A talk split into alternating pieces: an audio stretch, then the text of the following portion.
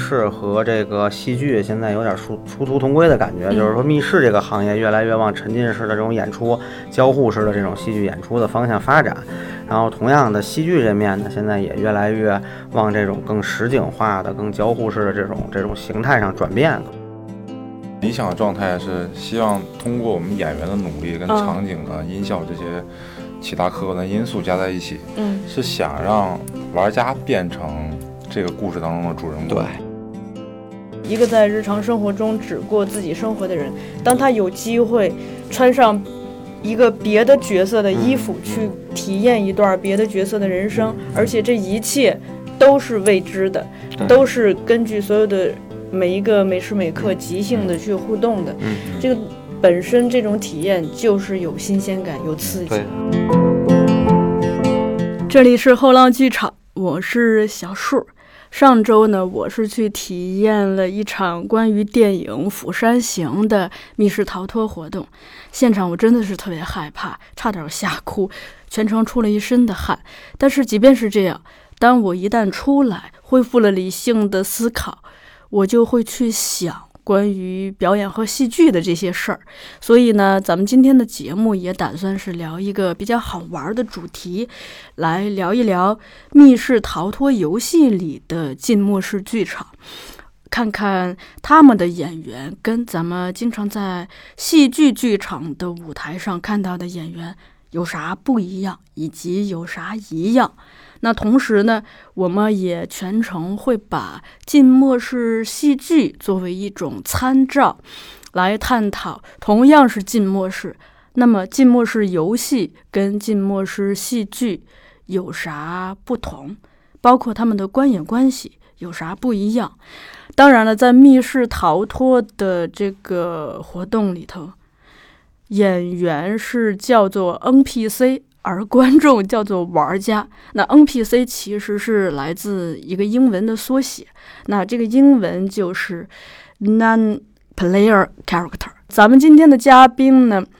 就是来自我体验的那家密室的创始人，造密室的创始人张成，因为他长得呃太像黑社会的了，我就喊他成哥。那另一位是造密室里头的演员，叫娄静，虽然是一位人高马大的男士，但是他却叫做静 静。如果大家对咱们今天节目里头聊到的密室逃脱活动感兴趣的话，可以直接移步到咱们本期节目的文案中，文案中会有一个二维码，扫码即可进入这个旅程。二零二零年的万圣节那天，其实也就是本周六的下午，我们会有一个与造密室一起合作的恐怖之旅活动。那这个活动一方面会带领大家来到这个造密室的浸没式剧场。来看看这些，呃，每天在营造恐怖氛围的剧场，那恐怖是如何被创造出来的？同时，我们还请了一位恐怖片儿的导演，他叫郑来志，他呢也会站在专业的角度跟我们分享一些关于恐怖片创作的故事。另外呢，我们还会带领大家体验一个关于特效化妆的呃活动。那这个活动，我们是邀请到了毕业于中央戏剧学院的赵梦科特效化妆团队。这个团队呢，工作经验也挺多的。嗯、他们的代表作之一是于谦老师主演的那个电影《老师好》里头，于谦老师的老年造型。当然，他们团队其实为很多的这个国产大片做过特效化妆，但是因为一些商业上的机密吧，具体是哪些大片不能说，但能说的是。学会了特效化妆，再去参加万圣节的 party，你一定会是全场最靓的仔。好了，那咱们就赶紧进入今天的密室之旅吧。第一个话题，我们先聊一下现在在全球范围内，我们大陆的密室游戏到底有多先进呢？密室的市场在大陆这边呢，目前来说应该是嗯，我们自己认为吧，至少是一个全球领先的一个状态。就是说，在海外市场来说，密室这种形态，它还处于一种比较早期的阶段。就是说，这种以这种机关解谜啊、简单的这种房间结构性的设计啊，呃，逃脱呀什么的，是这样的一个设计形态。但是在大陆这边的话，就是说我们现在甭管是要做第三代的这个密室逃脱也好，还是说现在就是说往这个沉浸式的这种剧场性质的这种演出形式。去发展，就已经是相对来说是是跟海外相比是已经超前了很多。现在的密室发展的好的，它可能更多的除了机关呀、解谜啊这种带于带领这种消费者去体验的这个东西以外，它可能更多的也会加入到剧情、表演、演员与玩家之间的这种互动，给玩家的这种角色代入，包括说像我们经常我们私底下就是在在探讨。我们自己的这个内容本身的时候，也经常会提到说，比如说怎样的演出会让玩家在里面有这种身临其境的感觉，玩家什么样的表现是这种能够沉浸进去这样的一种一种一种状态。所以说，相对而言的话，可能，嗯，就是我们上次跟小舒老师这边，我们开玩笑也说嘛，就是说感觉密室和这个戏剧现在有点殊殊途同归的感觉，就是说密室这个行业越来越往沉浸式的这种演出、交互式的这种戏剧演出的方向发展。然后，同样的戏剧这面呢，现在也越来越往这种更实景化的、更交互式的这种这种形态上转变。可能最后大家可能会在某一个节点上达成一种共识，或者说是一种殊途同归的一个终点型的碰撞吧，可能是这样的一个状况。当然，像现在这边的话，大陆这边应该算是整个密室领域走的比较超前的。嗯，相较于海外市场来说吧，它的是无论是市场环境也好，还是说它现在整个的密室行业所呈现出的产品状态也好，应该在整个的这种国际市场上，这个大陆的这个密室现在应该是密室产业吧，应该算是遥遥领先的这样的一个状态。我接着您刚才这个，嗯先给大家做一个简单的介绍，嗯是因为上周我们去成哥那里体验了一下这个，嗯，呃，主题叫《釜山行》，对对，哎呀，挺像那电影的。然后有这个有列车，有有列车丧尸，嗯啊然丧尸后什么的，对对生与死啊这些事情嘛，哎对。然后是一个完整的剧情，对而且有两个多小时嘛。对对，在这个过程中，也是故事情节是跌宕起伏，整个人作为当时我也是演的列列车员，也吓得要半死。下来之后，也跟朋友有聊过浸没式戏剧，嗯然后通过对照，我自己发现它可能一个区别在于，就是说，浸没式戏剧再浸没，其实主角是演员，对的，观众大部分时候他还是一个观被动看的对、被动动的的参与观性看的这种观对看的一个状态对。但是在咱们这个就密室领域对的这个浸没式，它对应的观众叫玩家的对啊，对，我玩们儿叫玩家的，对，就这个称呼也显示了他他其实才是主角，那没错所以没体错验的人才是主角，没错，嗯而像静静这样子的演员，他其实是辅助大家，对帮助大家在这个怎么样沉浸在这个剧情嗯对。里的对的。但真正的主角依然是对，玩是消费家者是本观身，众对的，对的对，对的，是这样。那我我们理想状态是希望通过我们演员的努力、跟嗯场景啊、音效这些其他客观的因素加在一起，嗯是想让玩家变成这个故事当中的主人公。对嗯嗯，对，我们其实是每每一次都在期待着大家会给我们不一样的反馈，人家是你投入在里面之后，大家会共同去呈现这么一个故事，或者说这么一场戏。对嗯对我想问一下静静，就是嗯，你当初为什么要进入这个行业？ 因为我们可羡慕你这个角色了，我是这这这是说真话还是说假话？当然要真话啊，说真话的话就是喜欢表演，喜欢表演。对，然后这听着像假话，这个 对， 是是真的是真的，是因为这样，我是觉得可能现在，嗯，在接触到密室演员这个行业之前，或者接触到密密室行业之前，其实对这个，呃，密室的概念是相对来讲会模糊一些。嗯但嗯你真正从业到这个范围之后，你会发现它其实，我感觉现在它是一种，呃，刚出现，还没有那么成熟，但是它还有很大潜力的一种新的一种表演方式。就嗯它那之前一想到密室的话，那就是机关，然后里面在做游戏，然后这种呃解谜啊、逃脱啊。那现在像刚才那个陈哥讲到的，它是越发的去像这种表演的这种东西成分会更多一些。我刚才也讲到了，希望就大家在里面把自己投入到里面，嗯其实不不单单是一种说是，呃，作为演员的一种工作方式。其实我觉得这是让更多的咱们这种普通的生活当中的一些普通人，嗯，有了一种近距离的体验机表会演，。嗯对，有这么一个机会的时候，我可以哎借助这个把我这个戏精的这个天赋挖掘一下。而的且嗯的确是一个特别好的机会，嗯我体验完了之后啊，成哥，我不想当玩家， 就老想当这个当演员 NPC 对，我觉得那个是因为你后来在那个场控室看到后面的一些东西之 后，你会觉得说，对，呃，还有就是，呃，我听说其实这即使是在密室领域，这个演员也不是好当的，也是需要经过一定的培训，对吧？对，对是的，是的，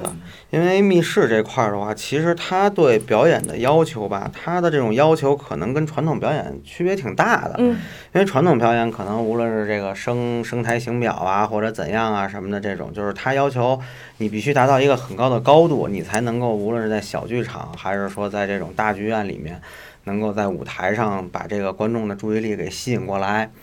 这是对他的要求，但是呢，在这种密室里面，就是因为你的消费群体是更直接的，你至少你在你在舞台剧领域也好，话剧领域也好，好歹你们还隔着个舞台，嗯但是在密室这个领域，它比较特殊的在于，就是说它是一个完全的直接性的接触，你的对手他是玩家，他入不入戏全看你对。他入戏之后，他入的什么角色，他没本儿。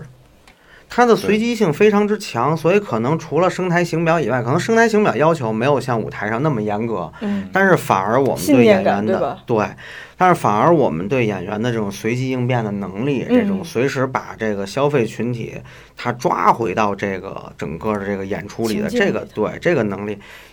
要求的非常高，嗯所以他可能需要在很大程度上就去就是需要在在在在他传统的表演基础之上去接受更多的一些随机性的，嗯然后包括一些准备足够多的这种配套性的随机应变的词、哦动作来应对各种各样的突发性的情况，来解决这些东西。这个可能是嗯在密室里面演员他需要去做到的，或者是需要准备的。所以还需要一定的即兴的能力。嗯对他必须嗯就是就跟那个什么说唱跟传统音乐的区 别，对他得有 freestyle 才行，这东西。对对对，随时会有，因为哎，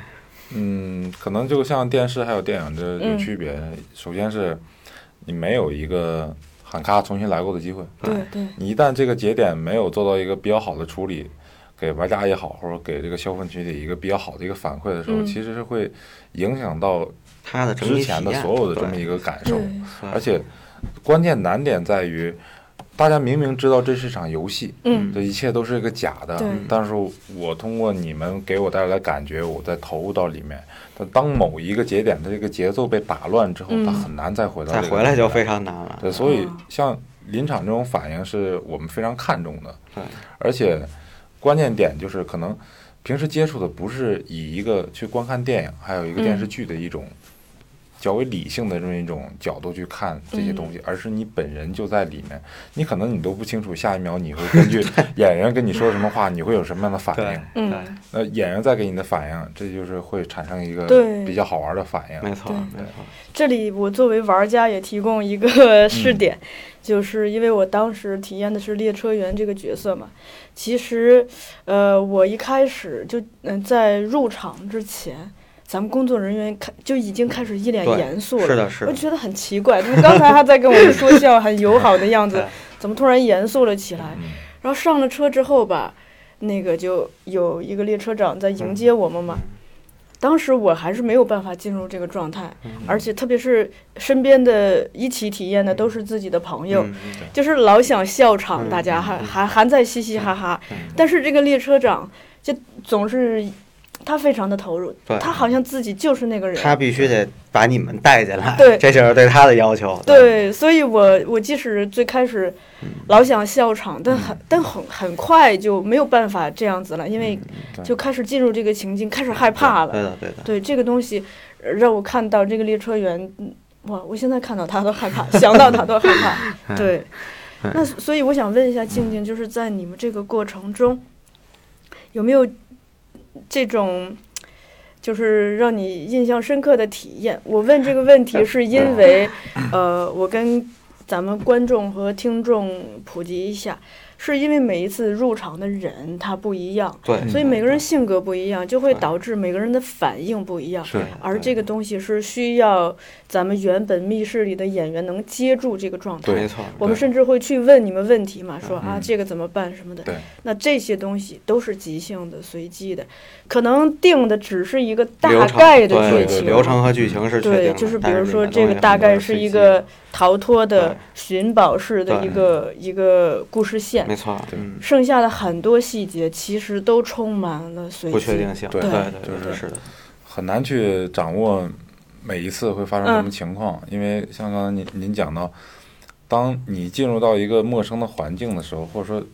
我要告诉你接下来要怎么样怎么样，说嗯其实你这边又是很熟悉的人，你很难从那个环境当中直接跳到里面。对哎对然后很多人他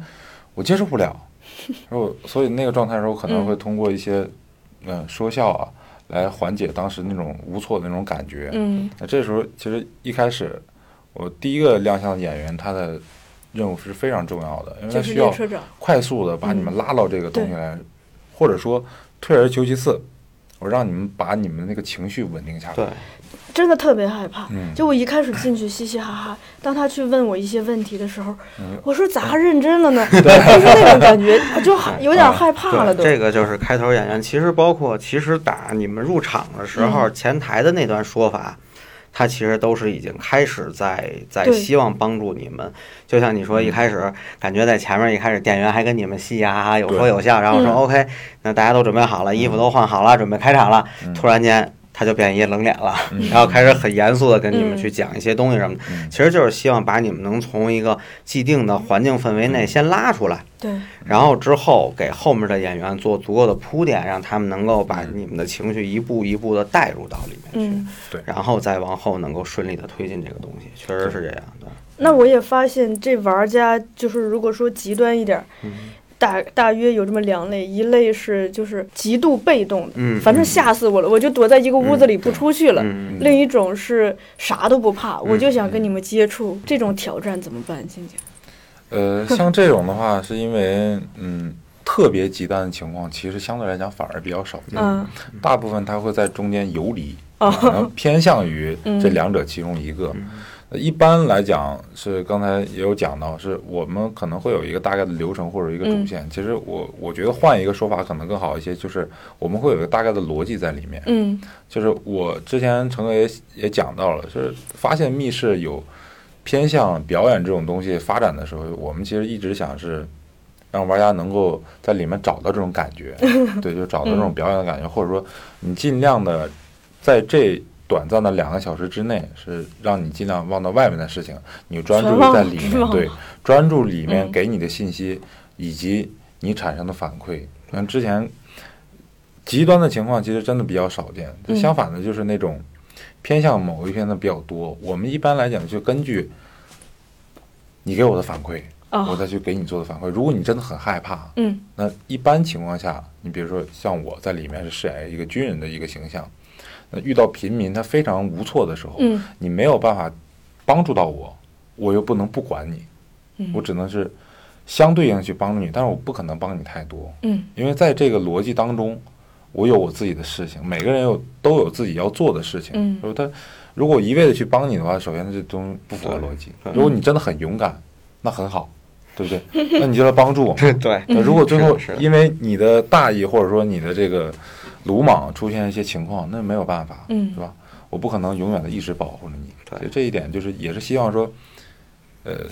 虽然是一场游戏，但也像真的去那样。因为刚才有嗯讲到说有没有特别难忘的经历，嗯的确有，因为很多也该说 对，对对没法说，只能说一个比较近的吧。嗯就像跟您这个有一些关系，啊就也是一个乘务员的角色。其实我们一个演员，在当中呢，比如说他有受伤的这么一个情节在里面。其实我们一直想要就是，这个人他在临死之前他的这种呃对于挣扎活下去的对渴望、挣扎，这种哀求也好啊，嗯这种无助也罢，包括他在临死之前的那种失控的感觉，会不会对玩家产生触动？嗯呃，之前刚好有一次是，大家都想去救他，明明明知道这个人可能接下来不久会给我们所有人带来危险，但还是想救他。其实没有额外的考虑，嗯事后我们去交流，没有额外考虑，就是那一瞬间觉得这个人好可怜，就看到他匍匐在地上，他流泪的样子，他想活下去的样子，我觉得帮他一把吧。其实嗯我觉得这个对我来讲是一个非常非非常开心的一件事情嘛，就是一直期待的东西出现那么一瞬间，觉得哎挺好。对 对，因为大家的确沉浸在里面了，对嗯你的看情感产生了共鸣。对。我想问一下静静，你最开始，比如说你第一次做的时候，真的可以做到这个信念感这么强吗？有有出戏的或者慌张的时刻呃吗？就慌慌张肯定会有，肯定会有，因为嗯，万事开头难嘛。嗯你就作为一个熟练工种之前，肯定要积 攒积攒经验嘛。嗯因为第一次或者一开始的时候，的确会出现，嗯，比如说说台词的时候卡壳呀，或者说、或者还哦卡说壳或者说玩家会有这个临场反应的时候，应哦对的不是那么的恰当，接的不是很顺的，嗯对，还要后面想办法去给他补这回个啊来。找补，对，但是这种情况就就害怕，就是你越说越对越越糊，越说越哦糊。对，也有这种在里情面况就是一个谎话嗯说了之后，你就得拿无数的谎话 去圆这个谎。对，所以这你要说这个会不会有这么强信念感？我就觉得又跳到刚才一开始说的一个嗯点，我觉得挺好，就是这个它是我我感觉它有点像是一个新兴的一个演员的一个一种种类，嗯嗯它的门槛要比传统意义上演员要低很多，对，就可能你。不需要你有很非很常强好的的专业基性本功，了非常好的专业性，你才有去表演，才去是展现的机会。你可能稍微好一点，或者稍微达到这么一个及格线，嗯你就有这样一就个可展以现自去己做的这个机事儿会了。嗯对，对，但是你在里面就像发现了，他还是有他属于他自己的难度的。对因为你每次接触的人不一样，而且你刷说的话也不一 样，对。而且近距离接触，你没有再来一次的机会。对我只能是尽量想办法把这一点做好。所以嗯嗯这个可能真的就是变成了演员最一开始最最好的事情。反而是很基本嗯对功那个，东我西。要，我就是他，对，带入我这就个是角这个色人，嗯对对嗯我现在做这件事情不是表演，对，是吧？我就是在做，我不是为了表演给你看，我去做这个表演，而是在这一瞬间，我来这里，我需要寻找什么，我需要保护什么，这就是我要做的事情。当我知道我的兄弟啊，或者说我希望保护的人，我重视的人出现这种死亡或者说离开的这种情节的时候，我也会难过，也会流泪，但我还要控制我自己的心情那种的。哎呀哎呀，来感觉，来感觉了。反正就是，我觉得是是这样吧。反正你想把它做好，其实也真的不容易。嗯，我想问一下陈哥，就是为了保护这种。呃，玩家和演员之间的这种互相的一个信任，嗯，会不会尽量的避免让玩家在开始之前就见到演员，包括在之后，会不会让他们见到对演员？我们是会尽量说避免玩家和演员在游戏相互开始之前，甚至是在之后有更多的这种接触。虽然说有很多玩家出来，他们会很希望希说望见去到，对，所以我们，但是但是我我们也希望演员能够感受到说，比如说我啊演的好了，嗯因为密室这个东西，它毕竟它不像别的演出，说你演的好了啊，鼓掌什嗯么的，喝彩什么的，它很多时候它可能听不到，所以我们现在在最后的时候会单独安排一个谢幕的这样的一个形啊，式。还有谢幕的戏，对我们最后会有一个简单的谢幕的形式，就是如果说演员表演的好了，他除了自己觉得表演的好，他可以看到这些玩家出来之后跟他们握手啊，包括因为之前我们在监控也会也会看到说啊。几个玩家抢着跟他们握手啊什么的哦这样的画面，我们就就他们也会觉得说嗯很开心，演员自己会觉得很开心。然后翻回头来说，就是如果说是在这场里面出了任何状况，表演的不好，就是说这个玩家他没有给他们带进去，你也能看到说说 OK，那这场肯定是不好，因为大家反应很很冷淡。嗯那在这种情况下的话，我们在复盘的时候就会更清晰的了解到说到底是哪儿出了问题，再去逐渐的去调整、去完善这个东西。嗯但是就像您说，就是通常情况下，我们至少会在开场之前把演员和玩家的接触尽量给杜绝。嗯，因为一旦接触了，那实际上他在里面再想给他带进来的话，就是哎，是不嗯是刚才那个人吗？ 对， 一下他就就尴尬了这个事情，对。是，对，然后但是你问到这个问题，它其实就涉及到另外一个问题，就是说像我们这种这种表演的性质，它本身也会有一些玩家来，比如说来来玩第二遍、第三遍。那在这种情况下，实际上。他已经知道了里面的演员，他知道了他所体验的之前的流程。哎，那在这种情况下，我们需要做到的就是在这个基础之上，去把他没有体验到的剧情的点去呈现出来。而且这一类玩家，通常情况下，他第一次玩，他可能是懵里懵懵的登的，对对。第二次他再来，他就给自己赋予身份了。对， 那在这个时候，实际上他对演员的更大的考验在于什么？就是你要跟这个玩家去飙戏了。啊，他给自己设定了身份，设定了自己的这种职业态度，对吧？嗯我虽然是个列车员，但是他可能脑补的我自己对我是特殊身份的列车员，我可不是个普通我的其实是个。特 工，对啊我不哦是一个，我其实我要把这疫苗自己带出去，跟你们都没关系啦，或者怎样怎样，或者什么什么，我要把你们都坑死在里面，或者怎，他就会给自己加戏。那在这种情况下，你要保证其他玩家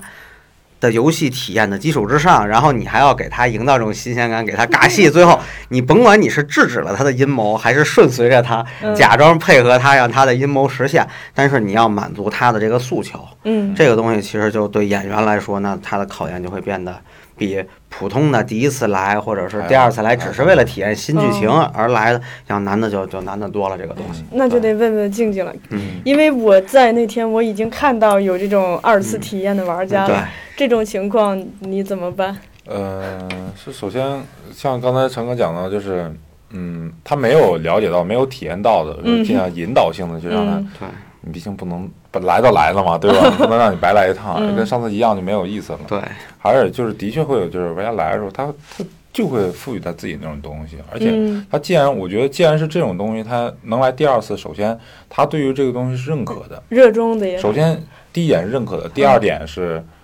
呃他肯定是会有一些遗憾在里面的，嗯比如觉得我可能上一次我来的时 候，不行不行，你们这个太凶了，或者说太吓人了，我觉得我没有发挥好，那不是我的正常水 准。对我这次来了之后，嗯看吧，我要 当救世主啊，我这回我要当或者说英雄我要了，来点好玩的东要西，改变剧情，对对是吧对对对然后在里面的时候，可能突然他就会蹦出这么一句话。但是如果是通常的，嗯，第一次来的玩家，我们其实悠闲的时候，有的是想，因为你不能只对一个人负责，嗯你不能满足一个人的这种想玩儿这个感觉，对来忽略其他人的这种东西，而尽量以稳妥起见，就是照顾好大家为主。但是你第二次来了，首先。你对这个东西很了解，但是我再跟你说一样呢，你会觉得就无聊了，嗯对吧？那在能保证稳定的基础上，我会去接你一些的东西，嗯是吧？我会甚至说，我能感觉到你，你就想搞点事情嘛。 那行吧，那我给你给你这个机会好不好？嗯但是前提是，你要保证其他玩家的游戏体验。了解，对，但那是那你就耽误人了嘛。但是通常来说的话，就是一般来二次体验或者是更多次体验的玩家，相对而言他是都是属于这个密室这个领域，或者说是至少是这种沉浸式演出领域的这个忠实爱好者。这一群人至少在这个游戏环节，他们的这种游戏态度和游戏素养非常高，就是说哦我来了我就要沉浸进 去，只是说。我沉浸进去的那个角色不是你赋予我的角色，但不是他要会自己加戏，对，但是他会很遵从游戏里的一些基本性的法则对，对对，嗯他不会说是去比，比如说就是说我引一帮丧尸把你们都咬死了，或者怎样怎样，他不会做这种，他会，他反而会尽量去保证游戏是顺利的嗯进行的情况下嗯，我给自己添戏，就是他是这样去做的。对，然后也有一些就是很客观的讲，会有一些少极少数的玩家，他们会存在一种情况，就是说可能，举个例子，有时候有时候会有一些，嗯，比较年轻的小男孩儿，嗯他在里面，他为了展现这种，毕毕竟带着女孩来的嘛，想展现这个英雄气概，哦我们也很能理解。嗯，他会故意的，比如说制造一些动静啊，然后去做一些事情来稍微英使雄里救面的美对使里面的氛围有一有有就是多少有有所破坏。那在这种情况下的话，那也是就是演员，你既需要满足他的这种英雄情节的这种这种这种诉求，嗯然后你还要去顾及到其他玩家的这种这种感受。比如说，这个男孩儿他想来制造这种恐怖的气氛，使自己身边这个女孩儿更加害怕。嗯，那我们通常的做法是，我们会配合你让这个恐怖氛围提升，但是同时我们也会安排 NPC 在适当的时候去去救场，或者是去如何如何，然后或者是在游戏过程中，你可能你你你自己去探险了，把女孩给撇在这儿了，那可能比如说有一场我们我们在办公室看崩溃了，就是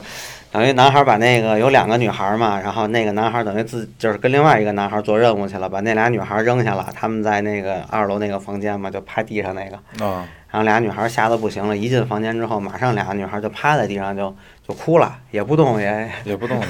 也不动了对，说啥也不行了，就这事儿就进行不下去了，然后在那儿哭嘛，然后静静就就不得不从她的那个应有的军官角色转变成为一个，就是怎么算呢？算是很 nice 的一个军啊官，嗯，就是嗯嗯，哎， 没没办法，你 对，没有办法了没有那办种法情况，对对。然后他又不得不去安慰啊，去抚平这个对受伤，让就鼓励他们嘛，让他们嗯逐渐的从这种紧张、对对对害怕的这种极端的这种情绪中释放出来。因为面对不同的玩家群体，他们会制造出的问题是多种多样的。对。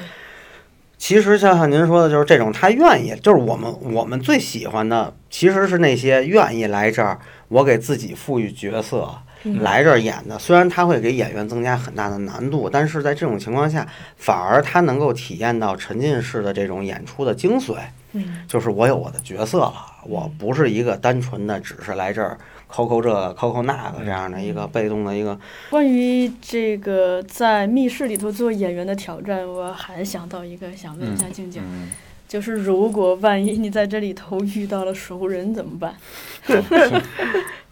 没有办法啊，就是，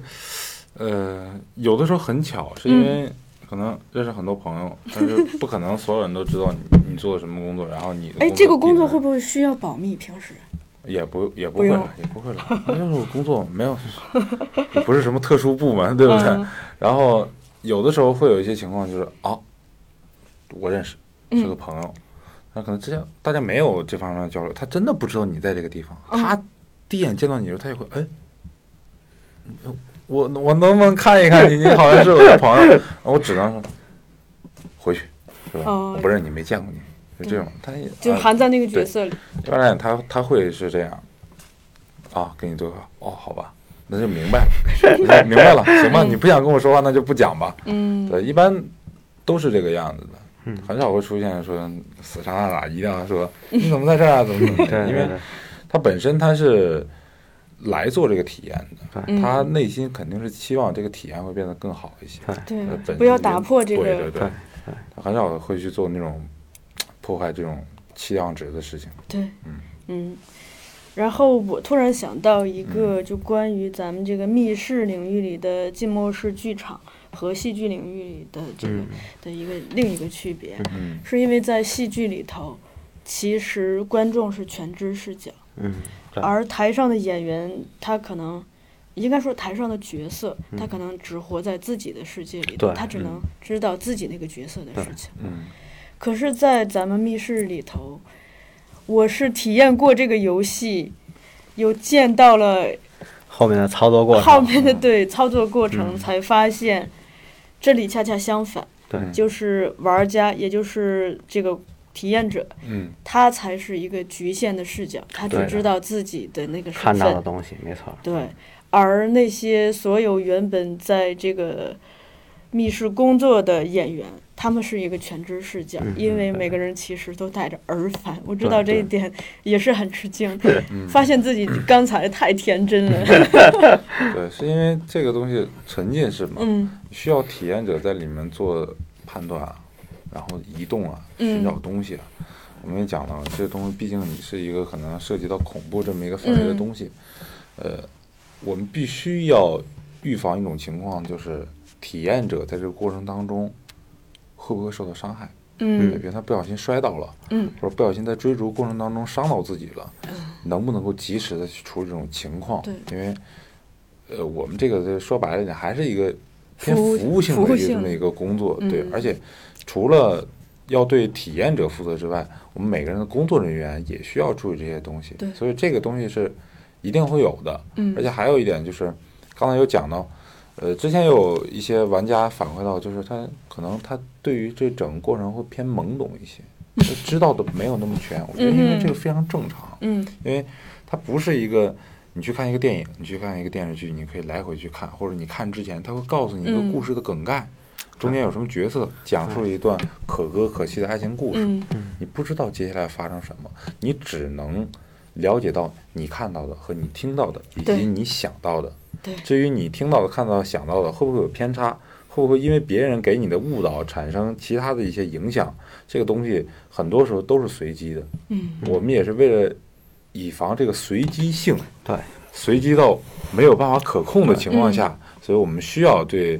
呃场内的玩家的走动啊，比如说他们的进展啊，嗯以及他们现在一些呃情况，比如说他们的心理状态啊，嗯对呃是非常害怕的，还是说怎样的，嗯需要有一个有一个基本的一个了解嘛。对，嗯这里作为玩家，我也提供一点反馈。嗯，首先是，呃，的确是整个过程充满了新鲜，也我对它也充满了好奇，是因为你在进去之前，你只知道自己的一个身份，那是你自己选的，比如说我选了对列车员，嗯那是我自己选的一个身份。嗯然后其实呃，选了这个身份之后，其余的一无所所知。然后上车之后，慢慢的，呃，接触到一点一些任务，就知道嗯自己会有一个任务。其他的依然就是怎么样去实现这个任务，在实现这个任务的过程中有多少的困难，谁能帮到我，谁可能会害我，这些都都不一清无楚所知。对都需要靠着自己临场的一个观察对对来判断。对呃，另外一点是，因为咱们去进去之前也告诉大家是可以这个及时停止游戏，对就是嗯自己退出啊、嗯，可能那个就是因为这个原因，你们也需要后台有一个全对的全对知的的视角。对的啊对的但最最最好玩的是，当我后来看到这个全知视角之后，我就发现了我在游戏中时候的一个天真，因为我当时想着。他可能这个点儿不会不会有什么，我就可以偷着溜出去。嗯嗯，但后来当我知道整个游戏的操作过程，我才发现，怎么可能？因为我的每一举每一动嗯都被后台监视着，而且后台就会根据我的举动来给我增加困难。对，来给你增加对，但是但是恰恰就是说，嗯，其实这个就是刚才您提到另一个问嗯题，就是说这个交互，就是为什么我们叫沉浸式的，而嗯话剧现在很多它只是叫交互式的，嗯就是在我理解来说的话，就是当你拥有上帝视角的时候，你是很难真正沉浸在里面的嘛。 对，所以恰恰就是说，把你泡在这个你未知的一个很真实的一种环境下，你才会有这种真真正实的沉反浸应对对对。然后，但是你在里面所有表现，虽然说从后面会有监控，会有相关人员知道你在做什么，但是恰恰是你的反应才决定了他们是需要去帮助你，嗯，还是说去难为你，还是说去让你有各种各样不同的体验的东西，嗯恰恰就是恰恰就是因为你在里面，你有了这样的反应，你不会去顾及说怎样怎样，你会嗯认为说在这个环境下我应该是这么我应做，该是然后你的行为触发了后续的一系列的这种连锁性的变化和动荡。这也是这个游戏好玩的。对，这也是这个游戏好玩的地方，也是我们难的 地方。给静静抛一个问题，嗯因为你也说了，你感兴趣的是表演，然后又是这么一种特殊的表演，在从事这份工作中，就是它带给你的乐趣在哪里？我这个东西别说开工资的时候啊，啊啊，行行，那那那那那就不说这个了啊。呃，我觉得还是有的时候你喜欢这个东西的时候，肯定是有所求的吧，或者说它能给你带来某种东西，嗯能让你感觉到开心，嗯然后你才会有这个动力，你才会有这个心情去想把它做好，把它嗯做得更好。嗯，这个东西我觉得，呃，可能最好的是我玩家在里面或者体验者在里面给我的反馈是，我最好的这种助燃剂。哎嗯首先，这是一份工作，呃，我需要给体验者带来一个在水准的这么一个表演，嗯或者呃演出都可以。但如果你给我呈现出更好的东西的时候，他会对我一种就是哟可以，哎那我给你来点更更好的，嗯哦其实对，这样的，因为嗯人的状态，实话实说，人的状态不可能一直保持在一个非常亢奋的一个状态，嗯嗯因为有的时候我们可能，呃，场数比较多的时候，对，一天好几场对，因为你刚才你也讲到了，玩家来的时候，他相当于是来了一群没有剧本的演员，嗯，而且这个演员的演技或者说他的生态参型差表不齐你是不清楚的，嗯，就不是参差不齐的情况，就是你根本你就不知道，嗯对你需要他展现之后你才能知道。而对我们来讲，我们是一个全职的视角，或者甚至说得更清楚点，这个剧本是我们每天都在不停的去演，对然后不停的去推摸陈去出新，对打不停磨嗯的去打磨，这就涉及到一点。你当你每一遍每一遍不停的去演绎的时候，嗯会不会烦？对对会不会感觉到疲惫？对对你想同样的一句话，我可能是要说几千遍，是，嗯那这种，在这种情况下，怎么能保持那种状态呢？嗯我觉得可能最好的就是每一场或者说不同的人给我不同它的有反不同馈的的时候，对嗯给我带来这种新鲜感对，就是相当于是大家在生活当中体验不到这种恐怖、刺激、推理，嗯你到这个地方来寻找，那你带来的同时，你也给我带来了不一样的新鲜感对。那我们是一种，呃。互相刺激互的相感觉，的嗯互相刺激的感觉，对。你也一直是演的同一个角色吗？还是会尝试不同的角色？也会尝试不同角嗯色，因为这个东西，我觉得，呃，既然说成是角色了，就说明你要对他这个人物可能会有一个塑造，因为他、嗯他会丰满起来，他的性格呀、但是我们有时候会想这个人的出生，啊嗯嗯，他是经历过什么？嗯哦，也会想这个，对，呃它必须要有，哦嗯哦他哦它不是演因为绎，对，你这个人，要么你就是一个特别水的人，特别平的人，嗯你如果是一个比较勇猛的人，或者比较沉着冷静的人，那是因为为什么会这样？嗯包括他可能对他不同的人，他的说话的方式，以及他思维的方式，他遇到情况他的反应是怎么样的？也我觉得这个还是要有一个这么一个模板的，嗯或那者说有真这进么一个角色入人物塑造了，对。对，还要对去塑造，对，因为其实就像之前静静说的那个问题，因为你在里面大量东西是随机的，嗯随机的东西就面临一个问题，就是说你不可能有一个完全定死的剧本去、去嗯去应对这些。那一旦遇到了很多你你没有排练过、排演过的这种情况，那你怎么处理？那你最简单的处理方式就是这个角色是这样的，嗯，你就是是这提个前把这人个角色的带进去，嗯整整个对把它他拿会准怎了，样？对，这个嗯角色就是这样，我就是这么一个人。既然我演的是这样的一个军官呢，在这种情况下，我会做出什么样的选反应择是合理的，嗯，是合理的，就这是唯一的准则。就像嗯说之前我们聊到说，你比如说说刚才，因为我们聊这种人形的演员偏多，哎嗯对，但是其实里面我们经常，我们有时候会说，我们里面的主角其实是丧尸嘛。那你嗯说丧尸生态型表什么的，这个对嗯吧？他也他更没有台词了，但是他一定有作为一个丧尸，他一定要有他的行为准则。嗯，他才能够做到说，让别人去信服说这个东西它是真的。嗯，因为那个最难演在哪儿啊？说别的东西都可以是假的，那个东西它一定是假的。但是你又必须得让人们认为说那个东西它一定是真的，否则你就没有那种压迫感嘛。呃，但是那怎么去实现？那说白了就是你在里面这俩小时脑子抠了，对吧？嗯丧尸怎么动你就怎么动，对嗯丧尸怎么做你就怎么做，你只有做到你是一个在这俩小时内你跟一个丧尸一样，你别用脑子去思考，你只是凭着你对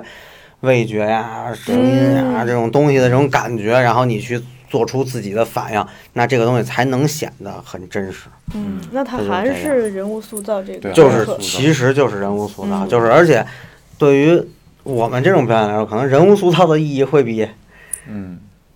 更比舞台剧可能它可能更大，因为还是那问题，就是你的随机性太强了。嗯了解，对你塑造的，就像您说的是，这舞台剧它塑造的是人物的这一个面，或者说它是这人物的某几个面，嗯但是你在里面，你可能要呈现的就是这个人物本身。对对，你在里面一个词儿没说好，一个反应是不对的，玩家就会对你产生怀疑。是本来你想展现的是一个人性的东西，在他看来，嗯这事儿就变成了我们里面有内奸，嗯，嗯，然后你就需要全场的演员去配合你，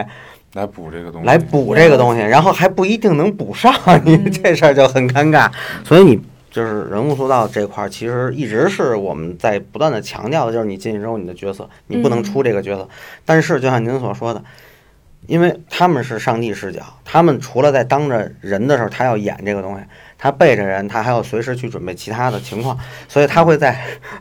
角色和非角色之间角色和来回自我的之间吗？还有对还有两，份来回的切对换，对，两份来回的来回的切切换，而且包括因为我们有时候在里这面，也跟演员很像嘛，对嗯对，但是你演员问题就是，你比如在你演的这段的时候，他就是这样，你是有时有色儿的呀。不是在演员，你比如说演员在台上演，嗯对你也得看，比如说哎，可能这个发现这个椅子歪了什么的，对就是关于调度什么的，对你对对，你你也得跳跳出去去去想办注意。法。对，没那错没这个你错，们你们等于带着这个耳返来注意场外的状对况，对也对是一样的。没错一样没的错，是这样的。所以其实嗯，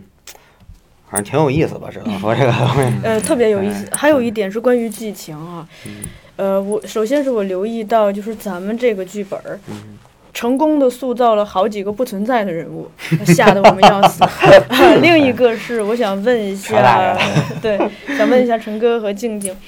就是你们在具体跟玩家互动的这个过程中，因为不同的玩家会给不同的出其不意的反应，嗯那他们这些东西会不会促进你们去不断的丰富这个剧情？说，哎，他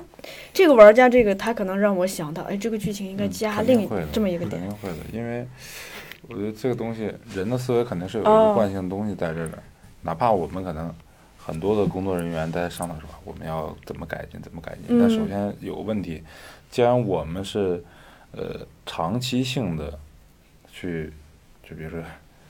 呃做生意吧，嗯做生意，然后那你就需要有一个成熟的产品，嗯成熟产品就意味着它有一些东西是要有稳固性的、稳定性的。对那稳定性在这儿的时候，那换而言之，它会有一个框架。嗯可能有的时候我们会顺着这个框架一直在往下深挖，嗯一直在往下深挖。有的时候真的会忽略掉，可能有一些东西嗯你真的是想不到，嗯，不是对不去想，是真的想不想到。不嗯到。对，当突然有一天，就像您说的，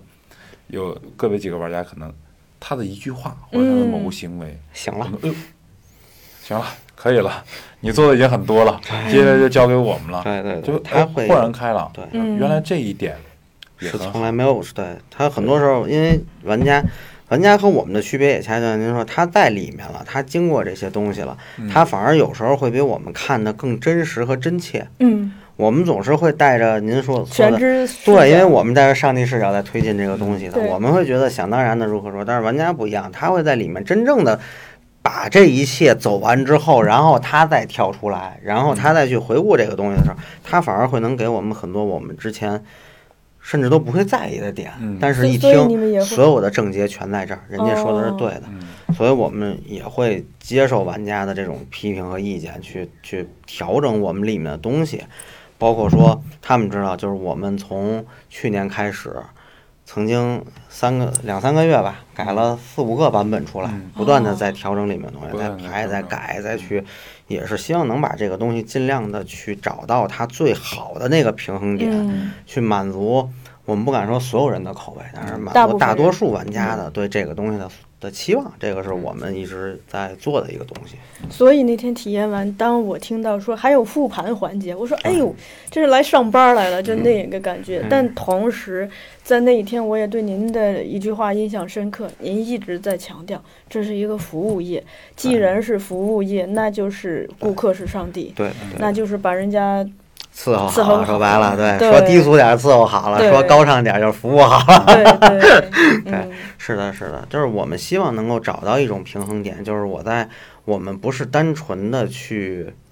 去去伺候玩家，嗯而是真正能够给他提供足够好的产品，让他去、去嗯去满意这个东西，让他们去真的去去在两个小时的过程中去刺激一把，快乐一把。嗯就是我前一阵子我我其实特别喜欢一个人跟我说的一个内容，就是当时他们是团队来团建嘛，嗯还几个星期之后，他给我发微信，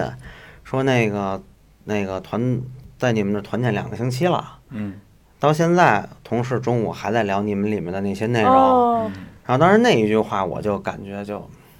知道这。这不是钱不钱的事儿，哦对对对嗯对对对对对，就是我们希望最终能够产生的这个产品是一个能让大家，就说白了就是能让大家在这种枯燥的现实生活中吧，了解，嗯，就是突然之间转换角能色有去一体些验没一错段没儿错没人错生，没错没错，这不是样就是很多人的表演梦吗？其实对就像说的，最早就是甲方乙方的电影嘛，对对对好梦一日游嘛，对对吧？然后就是帮您圆梦。对对嗯你这种生活当中你接触不到的东西，你对看现在很多这个密室也好，或者嗯剧本杀也罢，它其实它基本上它都不是生活当中对我们对，对日常生活中通常能见到的，因为是生活大多数人的生活，尤其是现在都市人的生嗯活太平、太平淡平淡了了嘛，希望给他们增加一些刺激和快乐。对 演不演无所谓，吓一跳也挺好。对对对对对对，嗯那关于那谈到这里，我最后简单做一个总结。嗯呃，首先是我的确是呃体验这个过程，我挺开心的，虽然很害怕啊，嗯但是嗯害怕我就值了。我回来之后再去思考这个事情，我我也是同样的感觉，就是说，嗯、一个。普通的上班族，一个在日常生活中只过自己生活的人，当他有机会穿上一个别的角色的衣服，嗯嗯嗯去体验一段别的角色的人生，而且这一切都是未知的，对都是根据所有的每一个每时每刻即兴的嗯去互动的。嗯，嗯这个本身这种体验就是有新鲜感、有刺嗯激对的、有对它的好玩的地方。嗯所以也因为这个，我觉得可能就说咱们整个密室这边，它跟戏剧。它可能有一个更加融合的一个趋向，嗯就是比如说我们，那我这次体验了列车员了，如果我们这个团队有足够的能力来跟您这儿，比如说预定，就跟那甲方一嗯明白样明，白嗯乙方一样，嗯我这次不想体验列车员，想体验宇航员，嗯，什么咱们剧本也改成那样子对的。对其实它就变成了一个甲方乙方这对，样好子梦的一一日个游东嘛西。，对，对，嗯同时它的确您也提到了，它是一个很好的团建的项目。对嗯那天我们出来就说，下次团建别老吃饭撸串儿了，就是嗯咱们可以尝试一下对，这样因为的这个那种这个体验本身，除了让是个人有一种新鲜的体嗯验，它还会让这个团队有一种默契。啊对特别是当大家集体去完成一个任务的时候，嗯你知道吗？我那天因为我们兵分两队，男男生一队，女嗯生一队，然后后来在某一个时刻汇合。当看见我我的男同事们出现，嗯我就抱着他们的胳膊，反正就再也不放了，就是就觉得嗯那个他给你带来的那个安全感。我们这儿之前有那种来相亲的，四男四女，也是那种机构组织啊，的。真有啊！ 对啊，然后当天晚上就成了两对儿嘛，然后另外两对儿没成，是因为其中有一个小姑娘就看上我们军官了嘛。哦哦，这样，军官演的帮助，肯定对演的那个角色太正了，就是对对他可能对帮助对对了那个女孩建立对那个好的对印对象。对对，整个这个的确是一个很好的爱情发生的场景，没错。因为不是没错那个有一个理论叫吊桥效应吗，没错就是没错这个不就就紧是张这刺激个？感嘛，对营造这种对荷尔蒙，对对对挺对好。的，你看这个，所以这业务多了去啊，可以团对的对，建的可以相哎相亲亲啊什么的。